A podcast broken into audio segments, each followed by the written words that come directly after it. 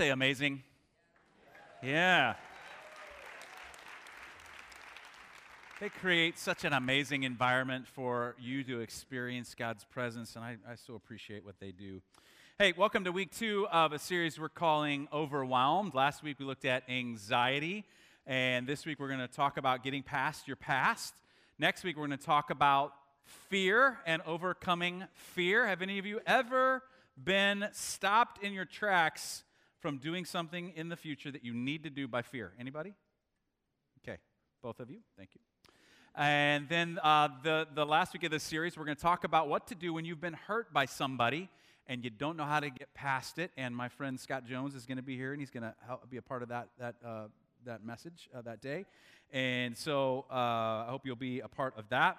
Uh, before we jump into what we're going to talk about today, I just need to address uh, something that happened this week. I, I, really feel like it's a necessary thing. We, as a part of the series last week, we talked about anxiety and encouraged, encouraged you, if you needed it, to take a break from social media. And I was doing that as well this week, and so I wasn't tuned into what was happening. And on Wednesday, uh, when we have our, our first planning meeting for Sunday, uh, one of the guys in the meeting said there was a shooting in Florida again, another one and I, I, maybe you had the reaction that I had. I just was immediately sad. I just thought, why, why is this still happening? What is going on? Now, I, I don't have the answer as to how we solve this. I, I really don't know what to tell you to make this better. I simply know that throughout the last 2,000 years, followers of Jesus, whenever there is a deep wound in any society, they always insert themselves and say, We're going to be part of the healing. This is an act, when someone does this, this is an act of evil, uh, but it's also an act of disconnection because it's always the same story, isn't it? It's this guy, he's mad, he's angry, and then he acts out, and he wasn't connected to any, uh, it's always a he. He wasn't connected to anybody that he opened up to, and he knew that he was loved. There's a disconnection, and that disconnection made the evil possible. And so here's, here's what I, here's what I want to say is this is a great moment for God's people the church, maybe you don't know this, the church does not exist for Christians. The church is Christians, and Christians are for the world. And so this is our moment, uh, if you're a follower of Jesus, for us to step up and insert ourselves into this in some way. And I'm going to give you two ways you can do this. We're going to talk a whole bunch about this in the future. But uh, number one is you can invest yourself in the next generation. You can go volunteer in a school and you can read to kids and you can um, work uh, with junior hires or high schoolers and be a mentor. You can be involved in our kids' ministry and our student ministry, investing in the next generation because they need people, adults who love them and serve as role models that they say, that person cares about me. Man, you make a massive difference when you do that. I, I have two volunteers, one when I was a, a kid growing up, and one that was a, when I was a teenager that made a massive difference in my life. They weren't paid anything. They were by no means cool in any way, shape, form, or fashion. They, so sometimes you think, well, I got to be cool. No, you don't. You just have to have the ability to love somebody, and you can make a massive difference.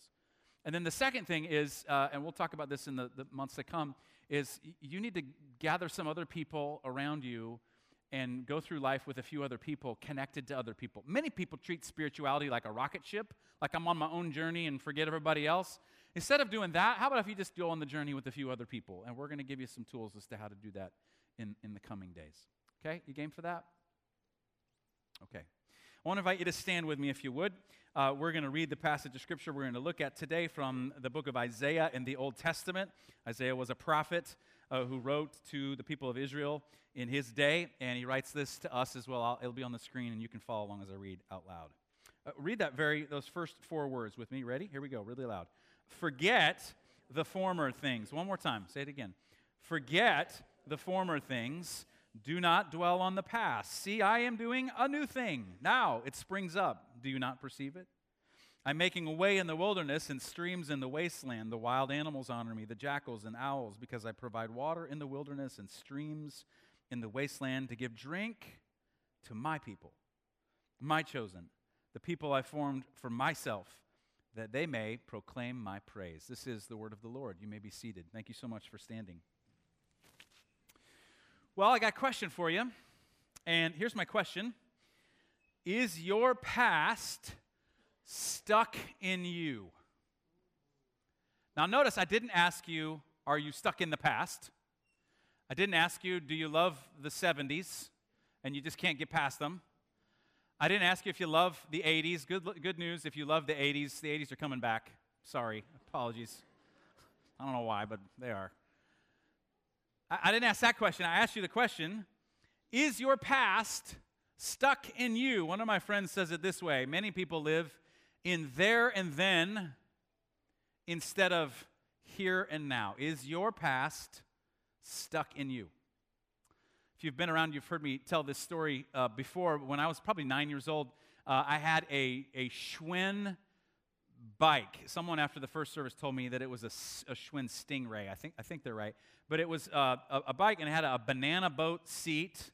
And then it had the handlebars that kind of came up like this. So when you were nine, you could think you were on a Harley. It was awesome. And uh, I would ride my bike everywhere when I was nine and 10 years old. And I remember one day I was going to ride to the church building. Uh, my dad was a pastor, and so I was going to ride my bike to the church building. And, and uh, I've gone back since I was an adult to see if this was the case, but it was actually very hilly. And, and I, I, would get at the top of the hill, and I would go all the way down, and I got to where I could hold my arms out. I thought I was all cool.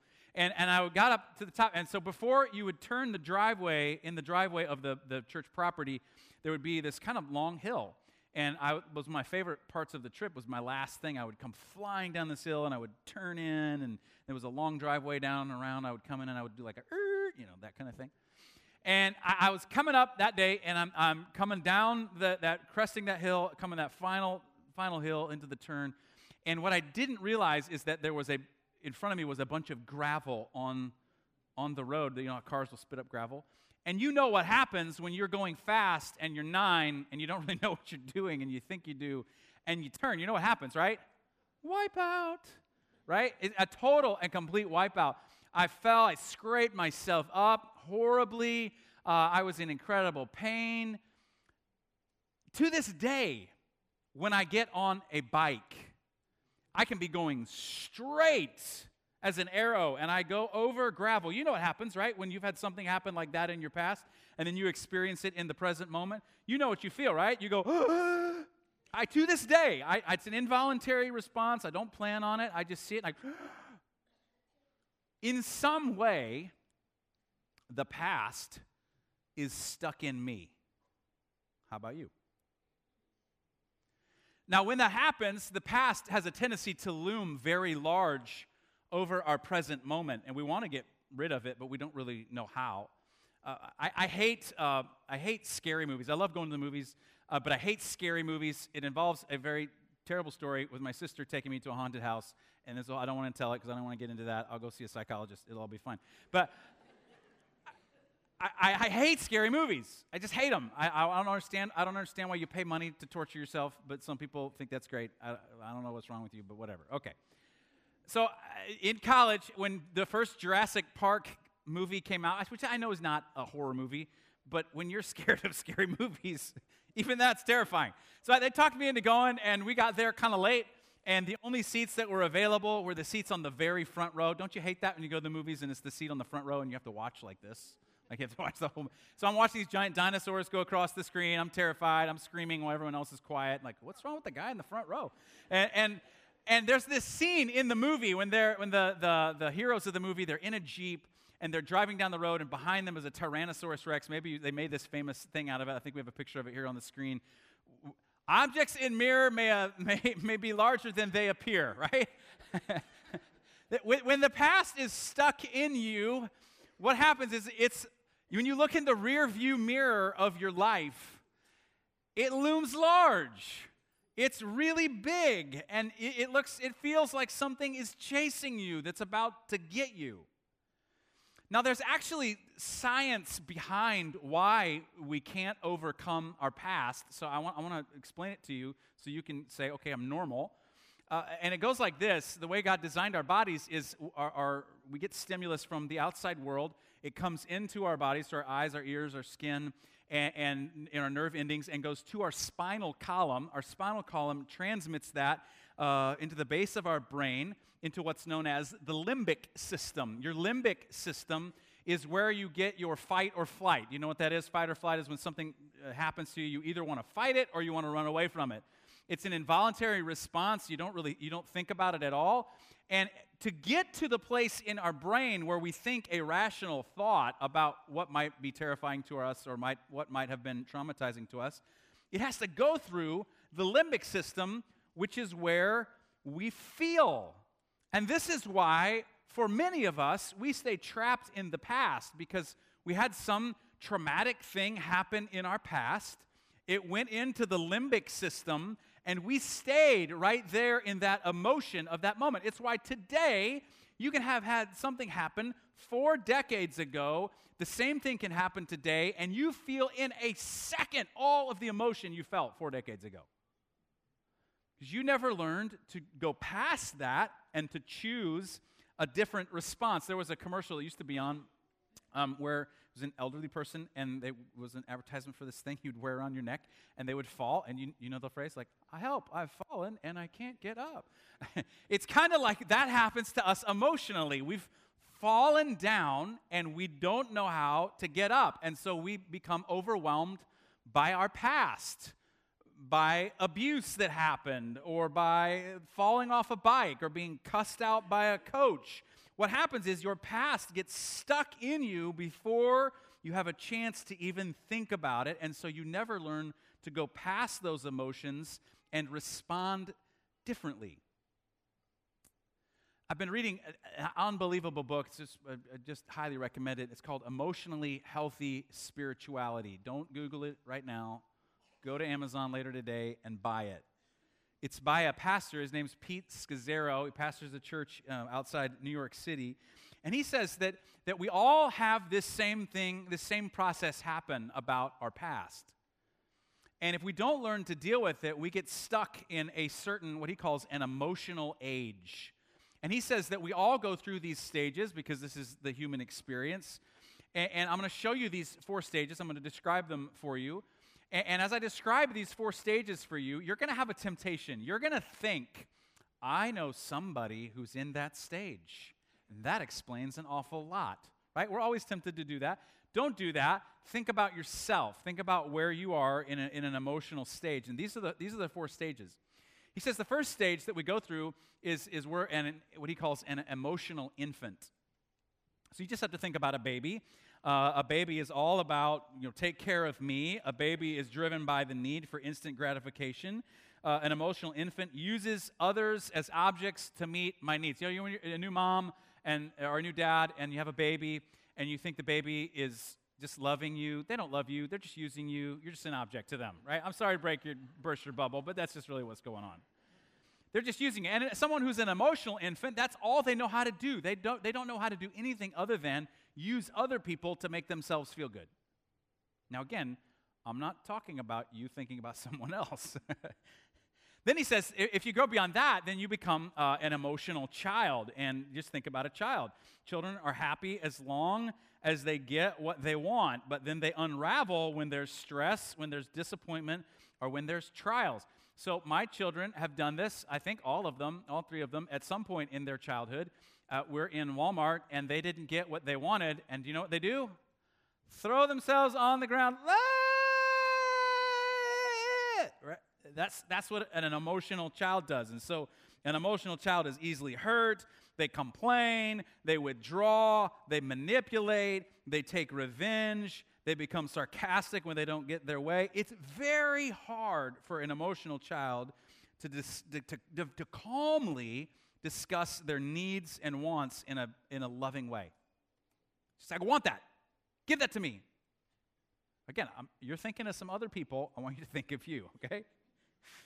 Then he says that you can become an emotional teenager. Just think about teenagers. Teenagers get defensive really easy, don't they? What, what do you mean? Why'd you say it that way? Right? Uh, teenagers, emotional teenagers, are threatened and shocked by criticism. How, how could you, how could you think that about me? Uh, they keep score of what they give so they can ask for something later in return. Maybe you've had someone who will come to you and it's kind of out of the blue, they'll say, um, You know, I, I did this and this and this for you. And all of a sudden you realize they were keeping score. And now, can you do this for me? I mean, emotional teenagers, they're, they're great at that. They deal with conflict very poorly, so they'll blame someone else. It's not my fault, it's her fault. Um, or they'll appease the person, okay, whatever you want. Or they'll go to a third party. I, I know our, this is our issues between you and me, but I'm going to go talk to this person over here and tell them how bad you are. And then they're going to get on my side. And then we're going to think that you're a bad person. That's how the emotional teenager acts, right?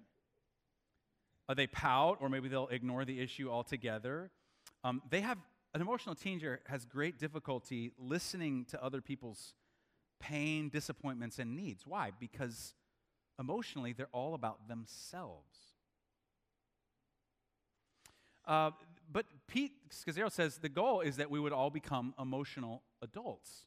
This is, these are the kinds of things an emotional adult does. They ask for what they need, want, or prefer clearly, directly, and honestly. I would really like it if you would stop saying that because when you say that, I feel this. Could you do that? Not, no criticism, no meanness, just could you do that for me? They recognize, they manage, they take responsibility for their own thoughts and feelings. And when they're under stress, they can even say, Here's what I believe, here's my values, uh, without becoming defensive or adversarial. And they can respect others without having to change them. They give people room to make mistakes and not be perfect. They can appreciate people for who they are because they recognize this about themselves that everybody has good, bad, and ugly. And I'm not going to tell you because I saw you're ugly that you're a horrible human being. So, and they can they can uh, do that for other people. They can accurately assess their own limits and strengths. Um, they're in touch with their own emotional world. And then listen to this: they have the capacity to resolve conflict maturely and negotiate solutions that consider the perspectives of others. Wow, what a great person that is.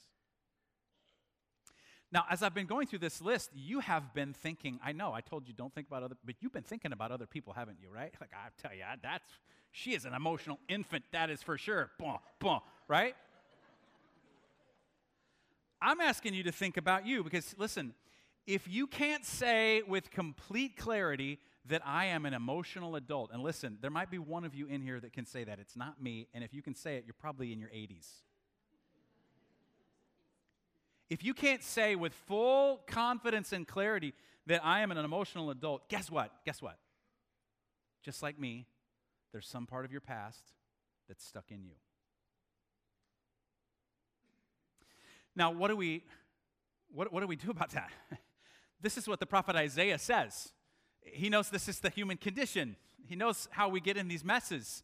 And he says something that sounds so on the face, so uh, almost simplistic, but he says, to forget the former things. Now, the word there, that, that translation, the NIV translation that we use, um, is a translation of two Hebrew words combined into one English word, forget. And, and the, the Hebrew right there is two words, and it means remember not. Remember not. Uh, and, and, if you know the Old Testament, you know that one of the things God does in the Old Testament, because God has the wisdom to see the beginning from the end, is that God remembers what happened. In other words, He takes a past act, He uses it in the present moment as a basis for current action. So I remember that you're suffering. I remember that you were slaves in Egypt. There's a, a, a beautiful uh, verse in Genesis chapter 9, the first book in the Bible, where there's a flood, and then Noah comes out of the flood, and God says, Listen, I'm going to remember my covenant with you, and this is never going to happen again.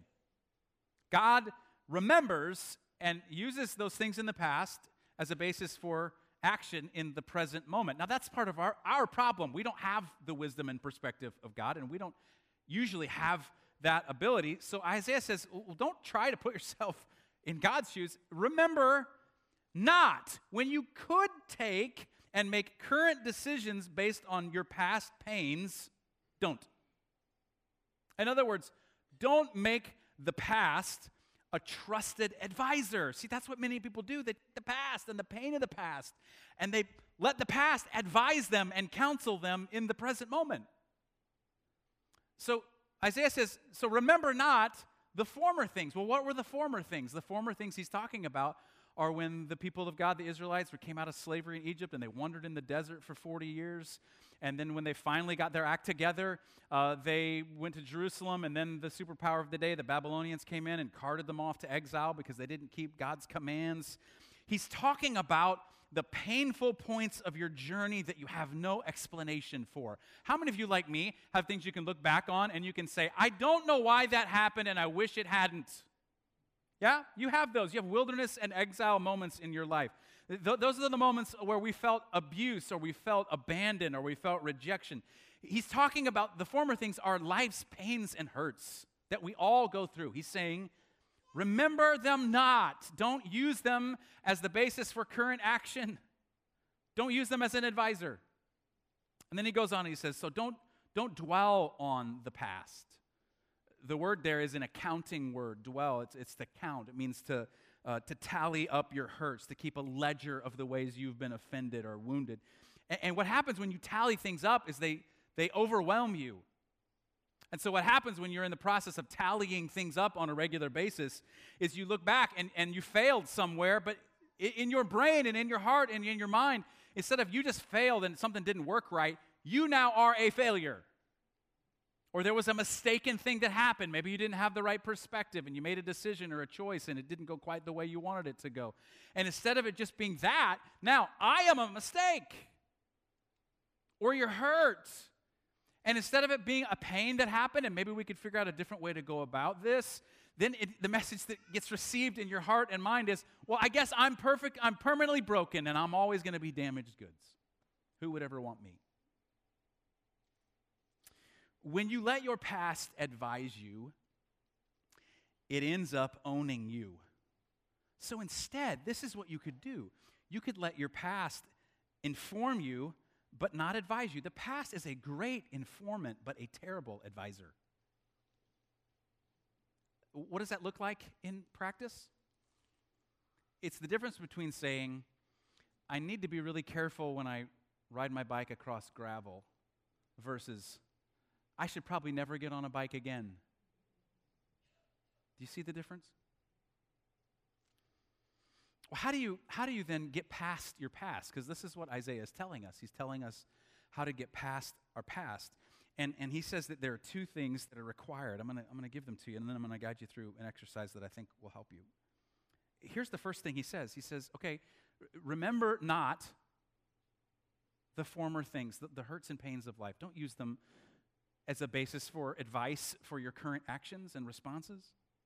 Don't, don't create a ledger book of all the wrongs that have been done to you and allow that to sink into your heart and soul, into your identity. Instead, he says, see. What he's saying is it starts with your vision, it starts with your ability to see something different. See, all you could see when, when, you're, when you're overwhelmed by your past, all you can see is your past, and that's why you made it your advisor. So these are the kinds of things, this is the kind of advice that your past gives to you when that's all you can see. Don't get too close to anybody. Pretend. Defend yourself and call them names so they don't hurt you. Go on Facebook and post that so that they know they can't push you around.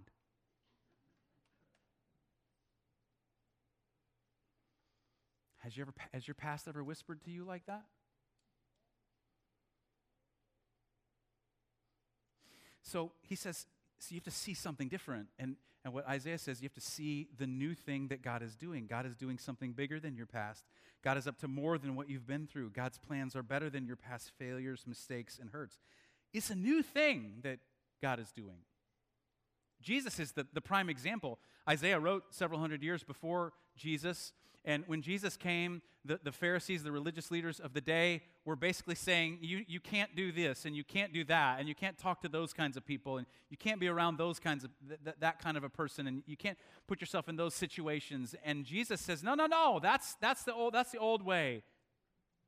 God's doing a new thing, and so I'm going to insert myself into any situation and be with anybody so that I can communicate to them that God loves them. God is doing a new thing. And Isaiah says, even now that new thing springs up. And the image there is of a, a, bulb or a plant coming up out of the ground in spring. I know you don't believe it, but in about four or five weeks, on the ends of the trees in your yard, there are these little bulbs that are going to stick their heads out. And that little bulb appears so insignificant. And if you had no experience and no vision of what is to come next, then you would, you would, you would put your perception and your experience onto that bulb and say, that's not going to be anything. Nothing's going to come from that. That's entirely significant. But your perception and your experience would be no match for the power contained in that little bulb that is even now springing up. This is what you, we do with our past. Our past is really our perceptions and our experiences. And I need to tell you that your perception and your experiences, whatever it was, is no match for the power God's future contains. Because do you know who speaks to that little tree when it was a little thing, when there's a little, little nut? God said, I see what's inside that seed, and no one can, ex- no scientist can explain to you. No one can understand, they can explain the process that happens. No one can understand, everyone is still mystified and has wonder at the fact that you can put this little seed in the ground and it seems insignificant and like there's nothing to it. And then up out of the ground grows this great big giant tree that kids could climb in and swing from the branches, and then leaves come out in the spring. It's this beautiful mystery because why? Because God put the potential inside the tree and inside the seed and inside the bulb. And there you say, "Well, I don't see anything different." That's because you have limited vision, perception, and experience. And if you could see what God was doing, a new thing, you could see where God's going, it would change everything.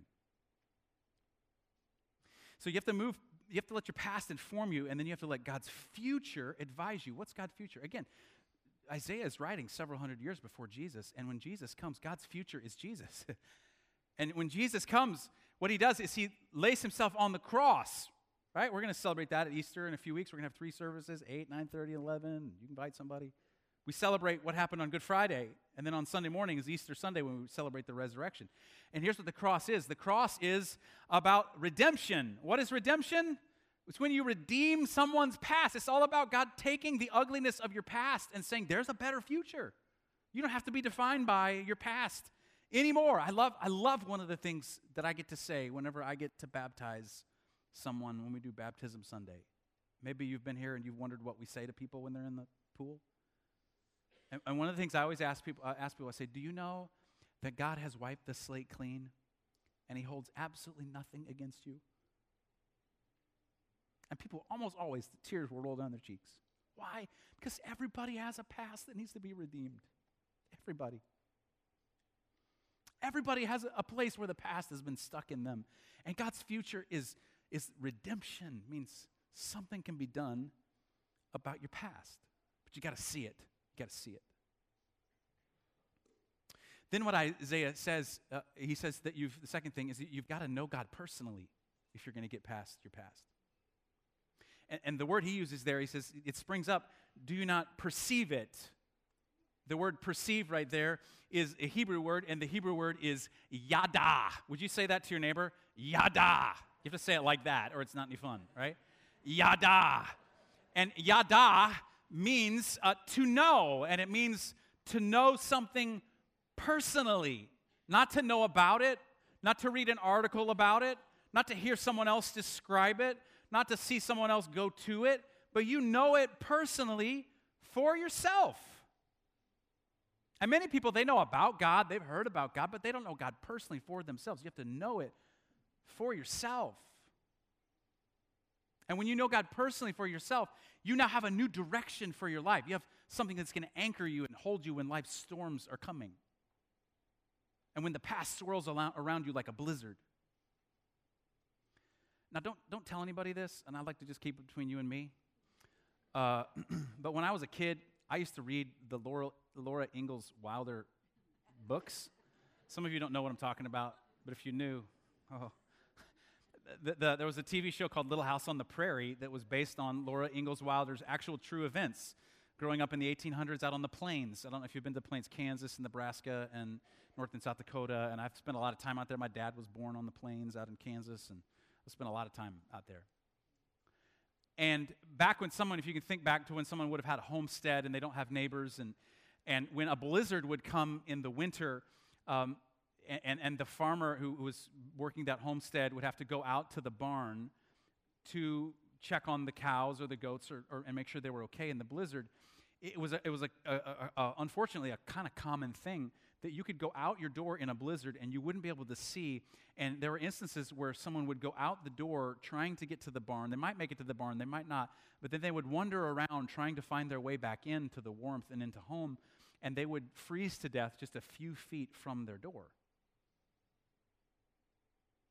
And what they discovered was that if you took a rope and if you tied it to the barn and you put it right by your front door, when you went out your front door, you could grab on to the rope. You could have a personal experience of guidance to where you're trying to go and where you're trying to get back to.